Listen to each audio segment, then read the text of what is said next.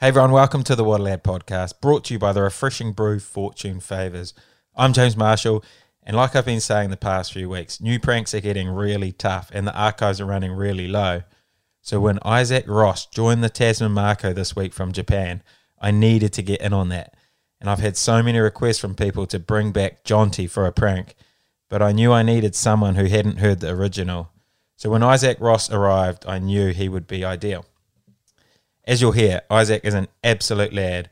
Unfortunately, the signal cuts out at the end just before Jonty's brother Reggie gets a say. But anyway, it's worth a listen. And as always, if you enjoy it, please share it. If not, all good. Isaac Ross, WhatsApp audio.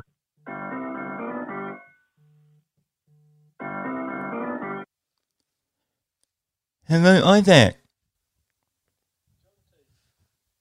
How are you? You getting on, bud? Yeah, yeah, really good. Thank you so much for letting me call you. That's okay. H- how are you finding Nelson? It's uh, oh, finding my way around pretty easily.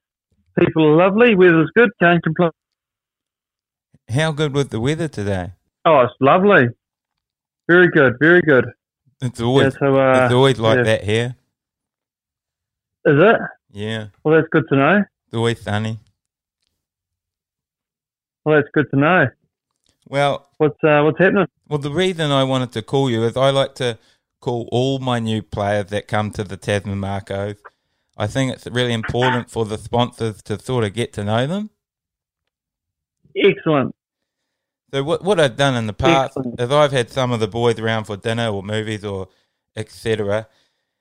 And I was just wondering if that would be of any interest to you maybe sometime this week. Oh yeah, mate. Yeah, like I said, like I'm just uh, put all in. Sorry, I missed- Obviously got my, miss my that. contact details. So that you cut out there. Sorry, what was that? pencil something into the next week one. Yeah. Yeah. So that, no, no, you've got my contact details, so that should be no dramas. Oh, perfect. Because I've just bought a new big projector for my bedroom and I was pretty keen to test that out. So I was wondering if you'd be quite keen to come round and maybe watch one of your favourite films some night. Oh yeah, it'll be yeah. It's pretty uh, pretty full on with the old training schedule since I'm since I'm new, so Yeah. it's uh I think you've got it's going to be a th- pre- pretty busy week this week. Thursday off, I think, if you wanted to come around Wednesday night.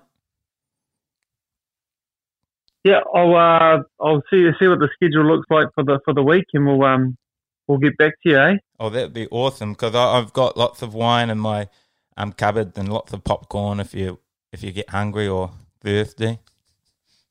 Oh, sounds good. Any films that No, come that's to great. mind that you'd like me to pre-order? Uh not at the moment. I haven't really. Uh, I've got the usually um at the kids pick. I've got uh, I've got four kids to see, so Oh, Okay. So you you'll be Oh, all over the order. I haven't really watched a lot of movies uh, over the last while. I bet. So maybe this is a because your kids aren't won't be coming, will they? So maybe it's a good chance. I've actually got some new adult films just come out. If you if they're of any interest to you. So let's just see how things go over the next few days and Okay. this this this past week. So So we won't lock anything for Wednesday. Not at this stage.